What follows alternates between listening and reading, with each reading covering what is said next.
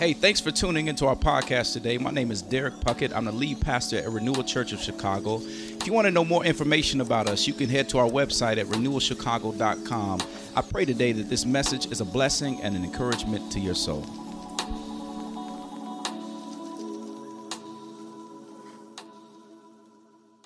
Well, family, uh, today we're going to keep going on in our series in uh, Choose Joy. I hope you've been enjoying this Choose Joy series. It, has been amazing for me to just walk through the book of Philippians and, and what God is doing in the book of Philippians because it, it's, it's piercing my heart. It's doing so much. And I pray the same thing has been for you because this whole idea of, of, of intentionally choosing joy, intentionally choosing God, it's tough in the midst of the pandemic. It's tough where we are today, but continually walking by faith and saying, I choose you, God. So eh, eh, eh, I, I, if you've missed all these weeks, or if you missed any of the weeks, I want you to catch up with us as we've been in this, been in this, in, in this for a few weeks, and these are our last couple weeks. But you don't want to miss what God's been doing through this series. I pray that He's been uh, just really pick, pricking the things of your heart and, and pulling you closer to Him during this series as He's been doing myself. We're going to be in Philippians chapter 4 this morning. So go ahead and get your Bible open. Philippians chapter 4 verses 1 through 9. And once you got it, I'm going to let you go ahead and say, or type got it in the chat today. If you don't feel like typing because it's weird to you, then just scream out got it in your living room. I'm going to hear you in my spirit. I Philippians chapter 4, verses 1 through 9. Hear now the reading of God's word, starting verse 1. The text reads, Therefore, my brothers, whom I long, who I love and long for, my joy and crown, stand firm thus in the Lord, my beloved. I entreat Euodia and I entreat Syntyche to agree in the Lord. Yes, I ask you also, true companion, help these women who have labored side by side with me in the gospel together with Clement and the rest of the fellow workers whose names are written in the book of life. Rejoice in the Lord always, he says. Verse 4 Again, I will say, rejoice. Let your reasonableness be known to everyone. The Lord is at hand. Do not be anxious about anything, but in everything by prayer and supplication with thanksgiving, let your requests be made known to God. And the peace of God, which surpasses all understanding, will guard your hearts and your minds in Christ Jesus. Finally, brothers, whatever is true, whatever is honorable, whatever is just, whatever is pure, whatever is lovely, whatever is commendable, if there is any excellence, if there is anything worthy of praise, think about these things. What you have learned and received and heard and seen in me. Practice these things, and the God of peace will be with you. Very word of God, amen. Today I want to preach on the topic there's something about being known. Something about being known. Let's pray before we go any further. Father God, thank you for your word. Thank you for your word. I thank you for being just good. God, I simply ask that you would use me as your vessel to speak your word that you would empty me, decrease me, so that you would increase in me. Let your people hear a word from you and not from me. Let a word fall afresh on us today. Use me for your glory. Use this message to impact us not only today, but forevermore. And it's in the mighty name of Jesus we all said together, Amen and amen.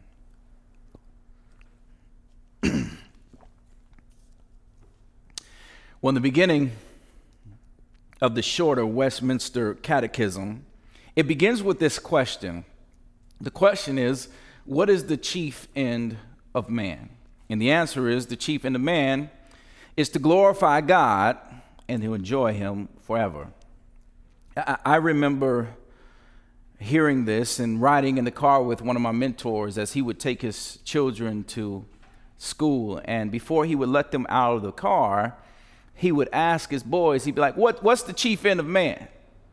And they would say it all proud and confident The chief end of man is to glorify God and to enjoy Him forever. And I was sitting there saying, wow, that's so profound. That's amazing.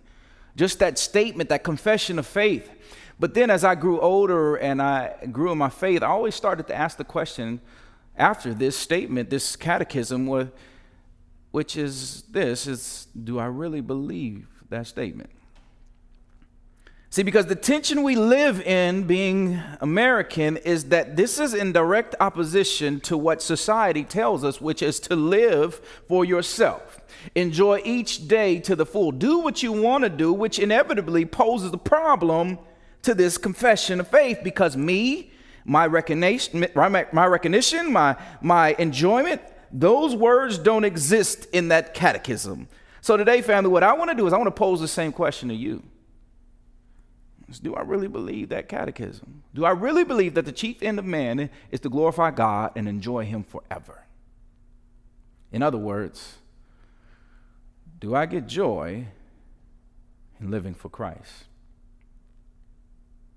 Do I have joy from living for Christ? I got two points, and I'm going to get out of your way today. Number one, we have to know whose we are. And number two, peace and joy prevail when you know whose you are. We have to know whose we are, and peace and joy prevails when you know whose you are. At the beginning of our passage today, Paul, he begins with this word, therefore, which indicates that he is continuing from his preceding thought in order to lead into our passage today. Now, friends, this is important to note, especially in Paul's writing, because I do believe that our English translations and through our teaching and how we're taught to read and how we're taught to write, we can easily look at his writings and we can misinterpret his writings. What I'm, what I'm getting at is as you read Paul and you study the scriptures, you start to see that Paul, my man, is the king of run ons. Dude writes the longest sentences I've ever seen in my life. No period, just keeps on going. You're like, all right, Paul, you're done? And throughout the whole course of chapters, he continually repeats himself over and over again, trying to get his point across to the readers. And, and in many of the new paragraphs and many of the periods you see, and many of, uh, of, of the, the splices or the, the, the new chapters, they wouldn't have existed in the original letters. It would have been just one long letter that Paul actually wrote to the church that he's writing to. So hear me, if you read this as one uh, as a new sentence uh, where he says therefore or or new paragraph, you may misinterpret the beginning of chapter 4 and its meaning because you didn't include the context in your interpretation. I hope you're following me because the question should be arising in your mind, well, okay, what is Paul saying, Pastor D, when he says therefore? Look at it with me. He says in verse 1 Therefore, my brothers, whom I love and long for, my joy and crown, stand firm thus in the Lord, my beloved.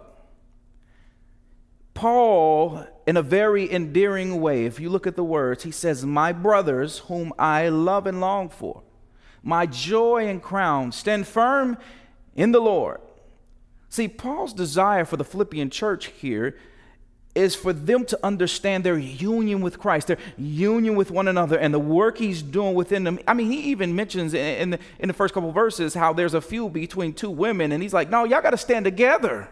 This is about what Christ is doing within us and how He's working in us. We, we got to learn how to stand firm together. And the question comes out, it's basically saying, the question that arises within me and maybe with you as you're reading this, well, well, well, what does it look like to stand firm? This is where the passage, I, believe, connects to the preceding chapter. That whole therefore, it, connects to the preceding chapter, the chapter before, because I believe Paul answers this back in chapter 3, verse 12, when talking about his own journey. He says these words Not that I have already obtained this, look at these, or that I'm already perfect but I press on to make it my own because Christ Jesus has made me his own. Paul is referring to this enduring struggle of the believer, the struggle of understanding whose you are, but also still having to live in this world. You follow me with that? There, there's this tension. There's this tension, again, as I've mentioned before, of living in the now, but also looking to the not yet. As Christians, we may be saved we may understand salvation in a sense. Jesus died for me on the cross. He was buried. Then he rose again from the grave, and I live. I, I, I believe in him. And, and now, because of that, I'm going to live all throughout eternity. I'm saved by grace through faith. We understand that cognitively, but at the end of the day, we're saying I'm still experiencing the mess of this world now, which is where the struggle lies. Because although heaven awaits me, in eternity in the not yet. Someone is saying, Pastor D, I'm experiencing hell right now all around me in the now. Someone go with me. I know I'm right in your kitchen with that one. The tension of the Christian life is living in the now and the not yet. I know Jesus has saved me, and because I know what, he, what, what he's done and, and, and that he's coming and the not yet, I'm able to live through the now.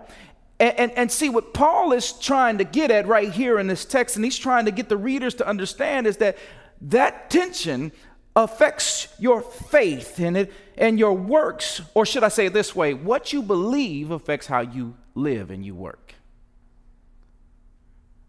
Friends, th- this is where I believe the problem lies.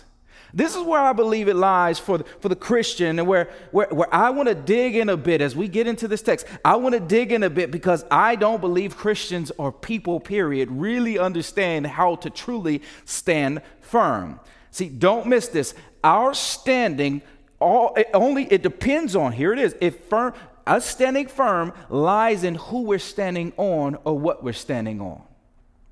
Let me say it again. Standing firm lies in who you're standing on or who you're or what you're standing on.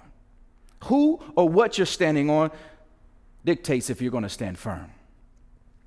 If we don't understand this, again, we're going to miss chapter 4. We're going to miss it completely, and we're really going to miss the joy in a season like this one where it seems like trouble's all around us but miss the joy in that.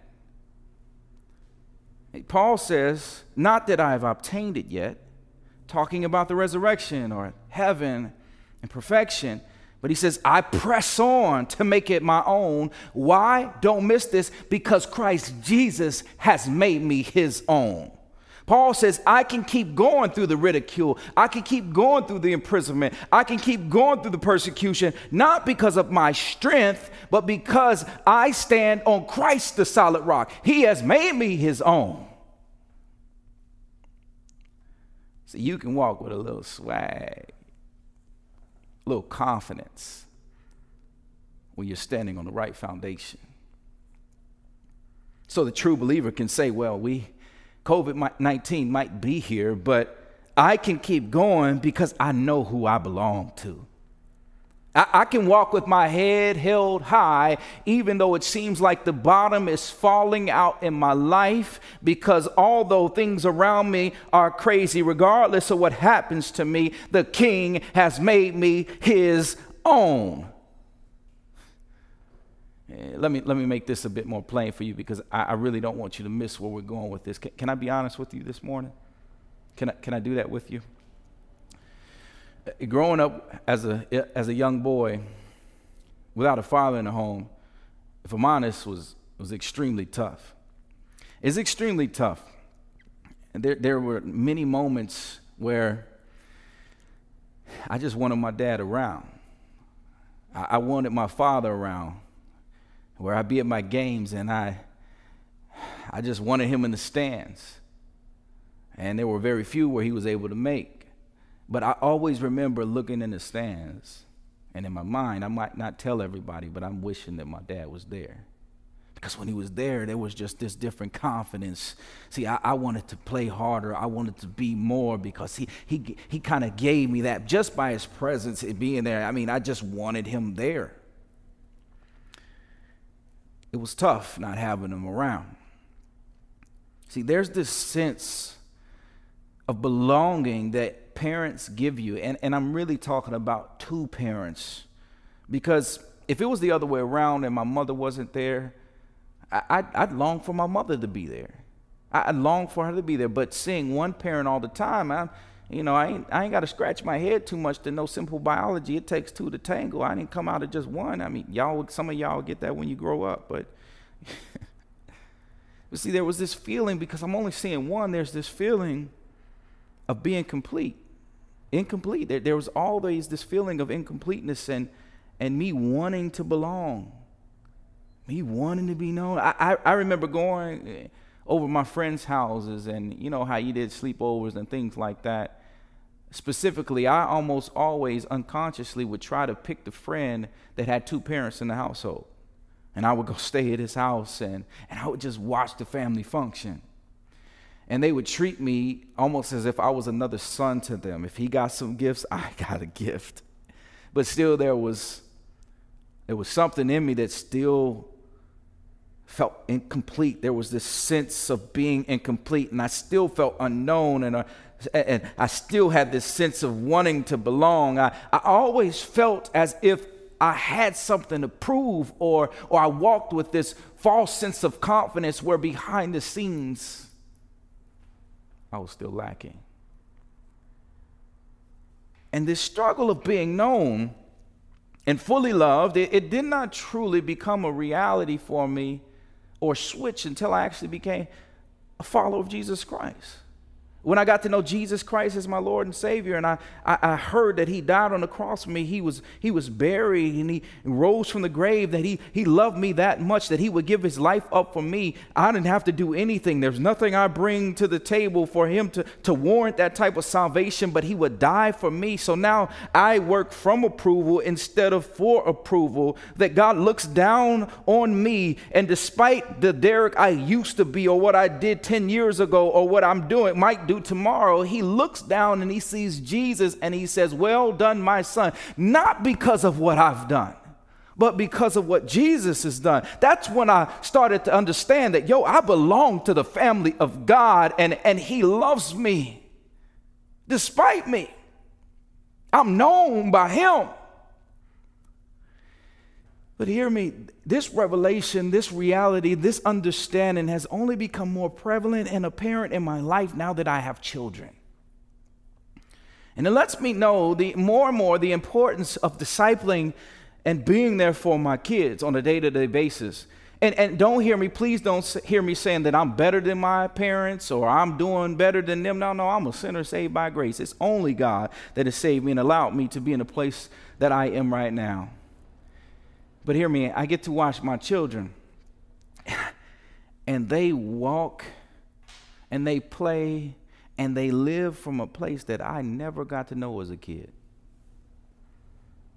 I've been able to witness them blossom and not have to experience the hardships of identity struggles, uh, depression, divorce, etc. On, on down the line that I had to experience as a kid. And that doesn't mean that they won't experience hardships. I mean, we're seeing the, the hardships just simply being black in America. I know my kids are going to have to go through some hardships. But follow me. There's a difference between my childhood and my children's upbringing. And, and although we both knew and we know our father, there's a big difference between just having the knowledge of who your parents are and where you come from and knowing that the person you come from is also there. Uh, follow me with this one. See, see, hopefully you're following this because what I'm trying to get at is that when you not only know who you belong to, but believe and know that they are also trustworthy and with you, it causes you to walk differently. Family, th- there's a big difference between actually acknowledging, acknowledging or having knowledge of Jesus Christ and actually knowing Christ and fully being known by Him. There's a big difference in saying, I know of some Christians and I actually am a true believer and I walk by faith. Paul says in this text, I, I press on because Christ has made me His own. But I know someone's still sitting there and they're saying, okay, Pastor D, I get that. It's all fine and all. Paul belongs to Christ, but, but didn't Jesus die? Pastor D, isn't Jesus gone? Didn't, didn't Jesus die? And, and, but you, you just said that it's, it's, it's something about your family or your father actually being in your life and physically being present. But ain't Jesus gone? Like physically, his body is gone, right? Yes.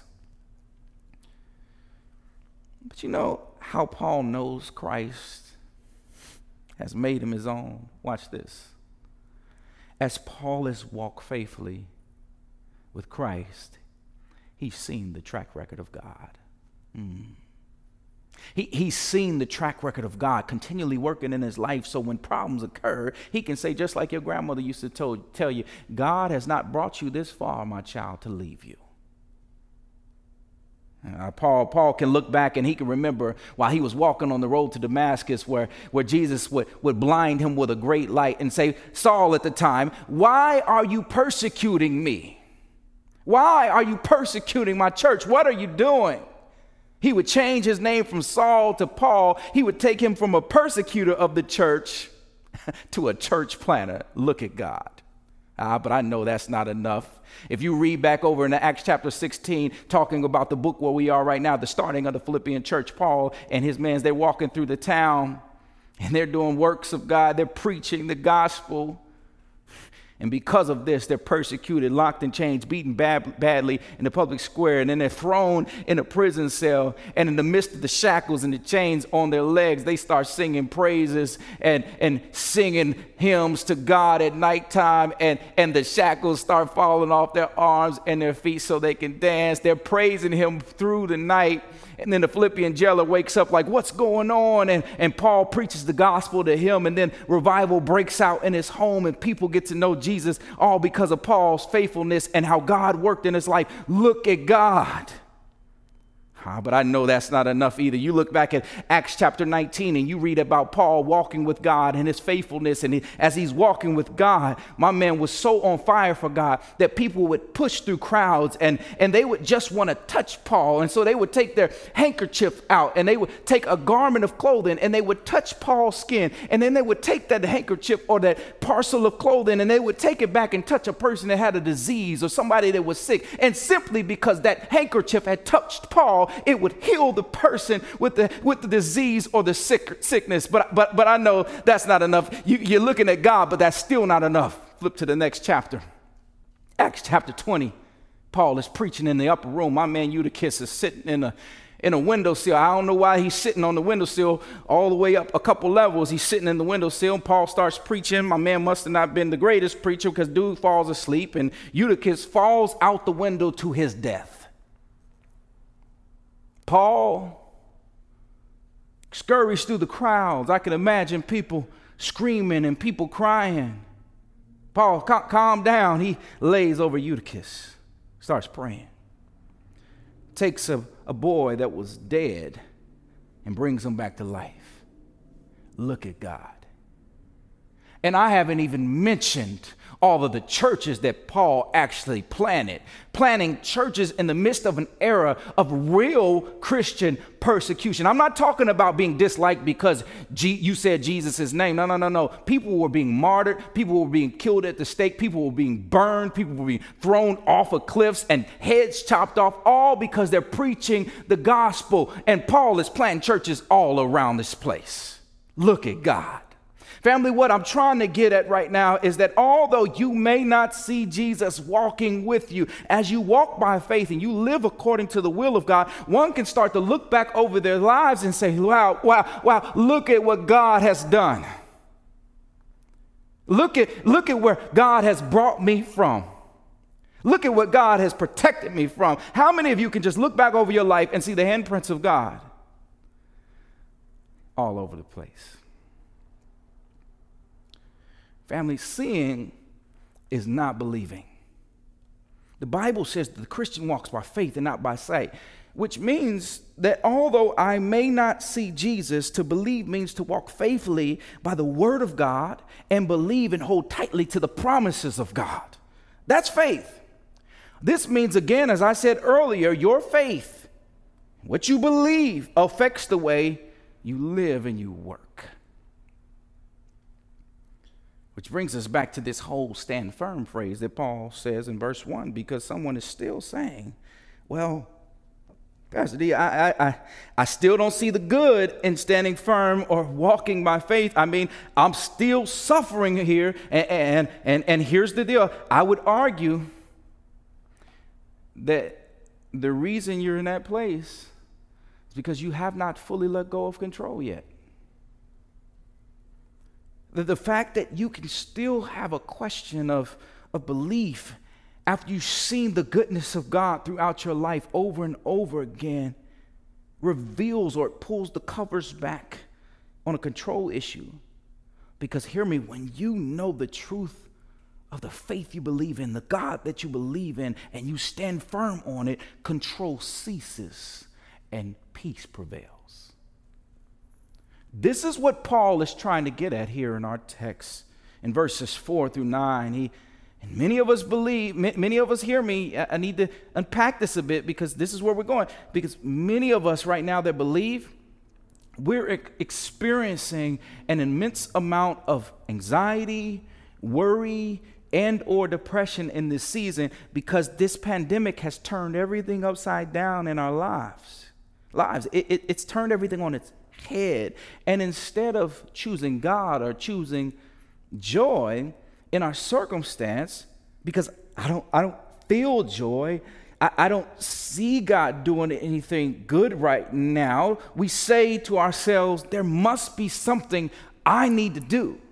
There must be something that I, something else out there. There must be something more. So in turn, we begin to rely on our own strength, with now, hear me, which now causes more worry because you soon find out you can't solve a pandemic. There's no amount of money, there's no other joy out there that actually can give me the joy that I'm searching for right now, which leaves me at a place worse than where I started. And all the while, God is like, I'm right here. Just believe. This is why Paul uses the whole chapter 3 saying, I gave up all I had and I counted all as all my accolades as rubbish for the sake of knowing Christ. Hear me, knowing Jesus and being known by him is the greatest accomplishment in this life. Knowing Jesus and being known by him is the greatest achievement here on this earth. This is why Paul says, rejoice in the Lord always. Rejoice in the Lord always in verse 4 because regardless of what's happening to me, knowing that I belong to Jesus, being covered by his death, being covered by his burial, being covered by his resurrection means that I therefore, as he rose from the grave, I already too have the victory in Jesus. So, so I don't have to panic or trip in the midst of my situation or in the midst of COVID 19 or this world or the murder rate or politics because I stand on the solid rock, Jesus Christ. So, in essence, I can have peace and joy because my life rests in Jesus' hands and nowhere else. But I, but I know I know we're still missing this thing. Uh, look back at the text with me. If you pay attention to the, the verbiage and the, the language that Paul uses, he, he says, rejoice always in who? He doesn't say yourself, he doesn't say in circumstances, he says in the Lord. Then he says, let your reasonableness be known to because, because who's at hand? Not you, or do this because people are looking at you, but instead he says, the Lord is at hand. Now, why is all this important? The reason is before Paul, because before Paul, hear me in the text, before he can get to anxiety or talking about any kind of anxiety, because a lot of us, we, we like to skip on down to verse 6. That's the memory verse that we, we all memorize. I know I'm, I'm, I'm talking to somebody. Paul, before he gets to talking about anxiety, he has to make sure that your head and your heart are still stayed on Jesus. Uh, you, you're missing this. You're missing this. See, see, here's the point. At the root of our anxiety, underneath it, at the root of our fear, at the root of manipulation or worry is most of the time, if not all the time, control. We get anxious when we feel out of control. We get fearful over things we can't control. We worry when things are out of our control. And Paul is trying to make this all plain before he says anything about anxiety. He's, he's, letting us know that if you have your head and your heart in the right place, then this will help alleviate worry and anxiety when they start to, to creep up.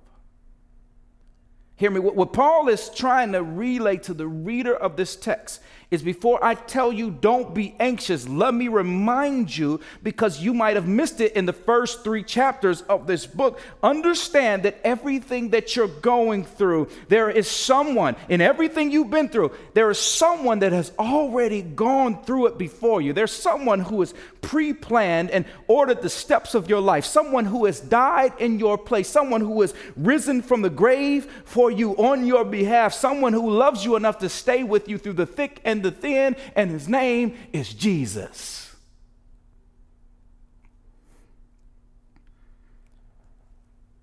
So the text says, Rejoice in the Lord always, and let your reasonableness be known because the Lord is at hand. In other words, he has suffered temptation.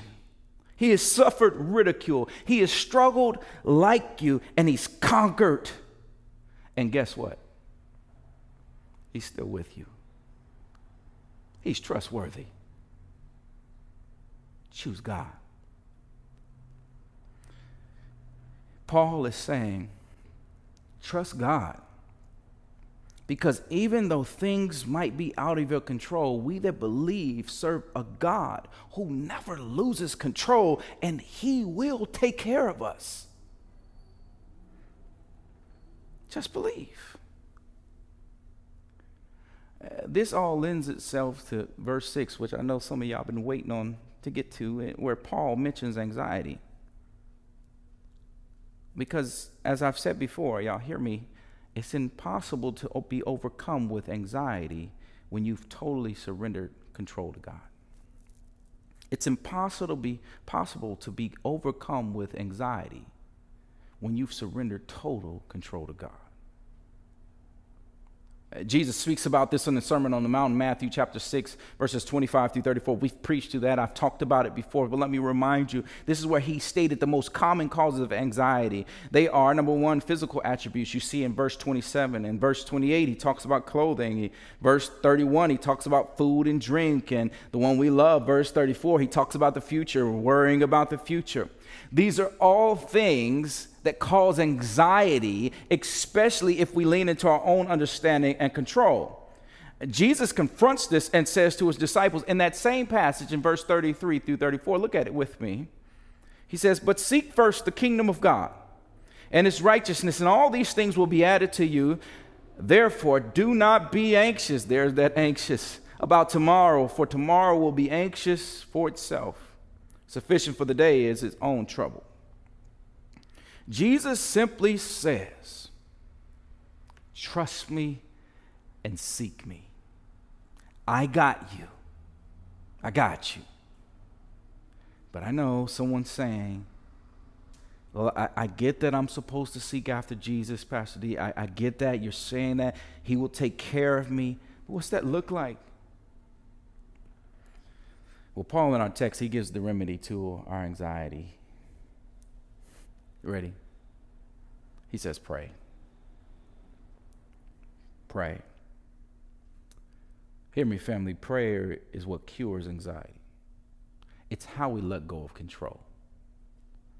Anxiety ceases when we're able to let go of control and we're able to call out to an almighty God Prayer cures anxiety.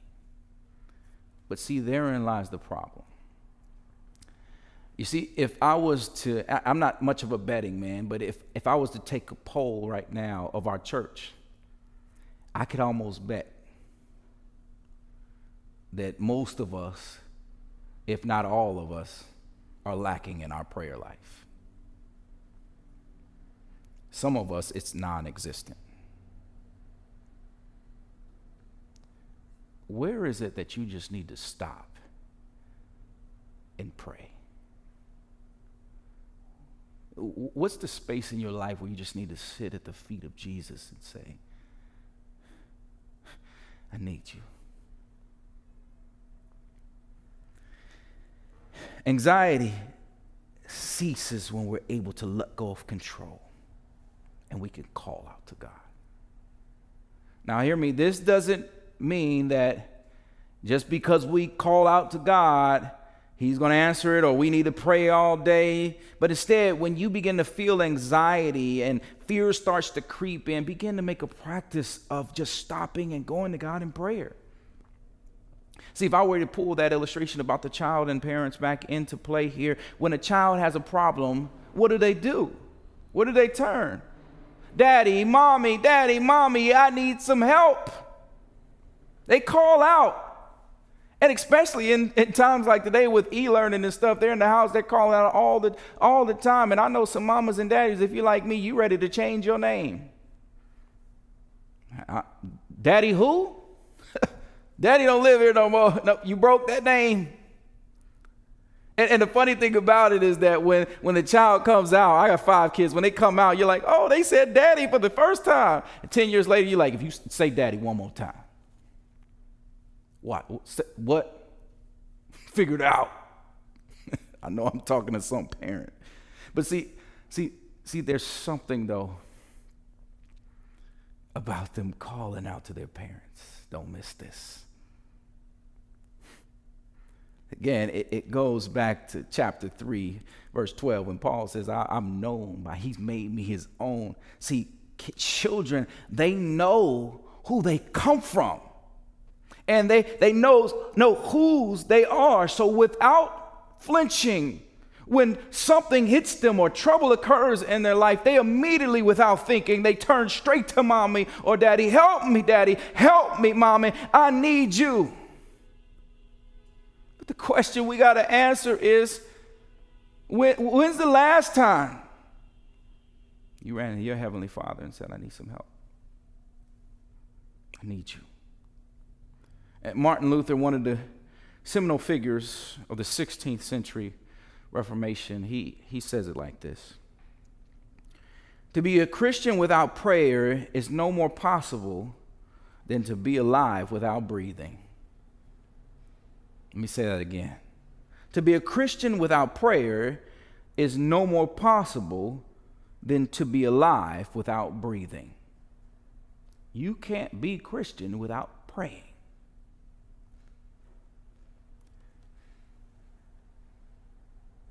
But somehow,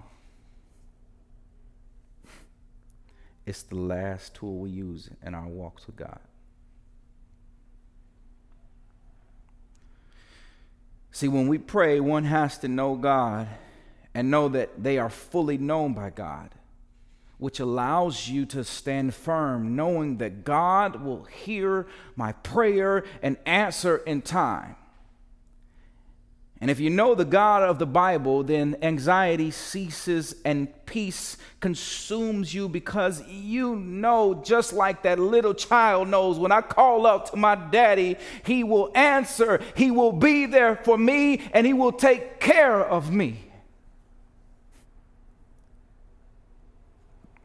And again, that doesn't mean he's going to do whatever you ask him.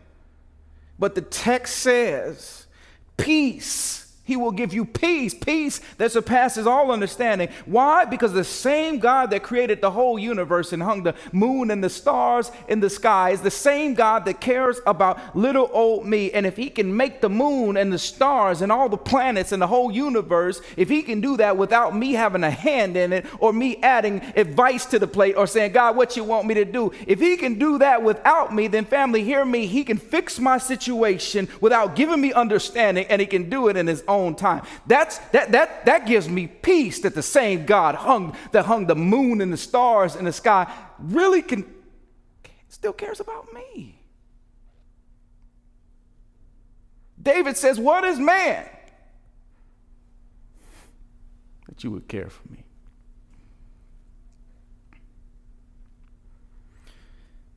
How many of you can look back over your situations? Where you were in and you were in that mess, and while you're in it, you didn't know how you were going to get out of it. But now you look back and you you say, but God. But God. But see, the problem, and this is me included, I think all of us, we suffer from a very severe case of spiritual dementia. we have bad memory lapses. And God has to show us over and over again how He works and how good He is to us. Friends, it's in times like today where we must remember who God is. And for those of us that are, that are here now and you're, you, you don't know Him and you're hearing for the first time about His trustworthiness, you're hearing about the love of God, if you took a cursory reading, I'm telling you, from the beginning of the Bible to the end of the Bible, you would see God working all throughout the course of Scripture in the lives of His people. He's always there, He never leaves nor forsakes His people. Renewal, hear me. When you know whose you are, again, it changes the way you live. Many of us are lacking in our prayer lives and struggling in our day to day lives because our identity and the place we live from doesn't begin with Jesus. Let me ask you, because here's a good way to figure out if your identity and where you live from begins with Jesus. It's a simple question. What do you do? What's the first thing you do when you get up in the morning? I know for, for most of us, that probably is picking up that phone and looking at some notification, some email, some text, some call, social media, news. I, I want you to try this. For the first 15 minutes of each day when you wake up, call it a challenge, whatever it is, I just want you to spend time in prayer and with Jesus. Just 15 minutes. Do it for the next week. If you don't know where to start in your Bible, start reading the Gospel of John. I just want you to read a chapter a day, not much, 15 minutes. Send me an email or something after this week and tell me how it's going.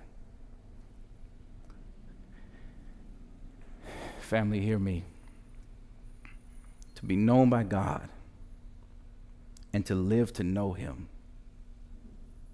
it is the journey of the Christian walk.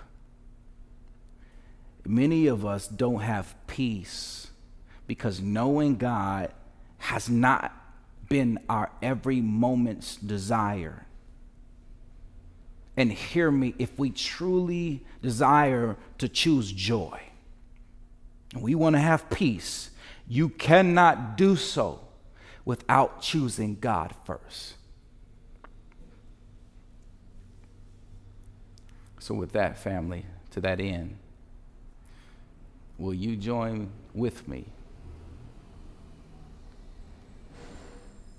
in making God's name famous in our own life and throughout the nation? Will you make your chief end to glorify God and enjoy Him forever? That's my prayer for myself, and that's my prayer for you. Let's do this together. Let's pray. Father God, thank you so much for your goodness. You are an awesome God. God, I pray right now that you be lifted up in us and work in and through us for your glory. God, as anxiety worry starts to creep up in our souls, let us be reminded of the Heavenly Father who's on our side, who loves us, never forsakes us, is always there. God, let us be reminded that we're known by you. And in that, we have all the approval, all the significance, all the love that we need. Thank you, Jesus. For the person that walked in or is listening right now, you know, at their home, they woke up and they turned it on. And saying, That's the first time I've heard this good news. God, I pray that you call them to yourself right now. They're not here for just happenstance, they're here for a reason. Pray for the people that have been wandering through this pandemic that do believe, that you give them a sense of purpose to understand that they're here as vessels being used by you to glorify you and allow people to see the same hope we have in you, Jesus. And it's in your mighty name we pray all these things. And the church said, Amen.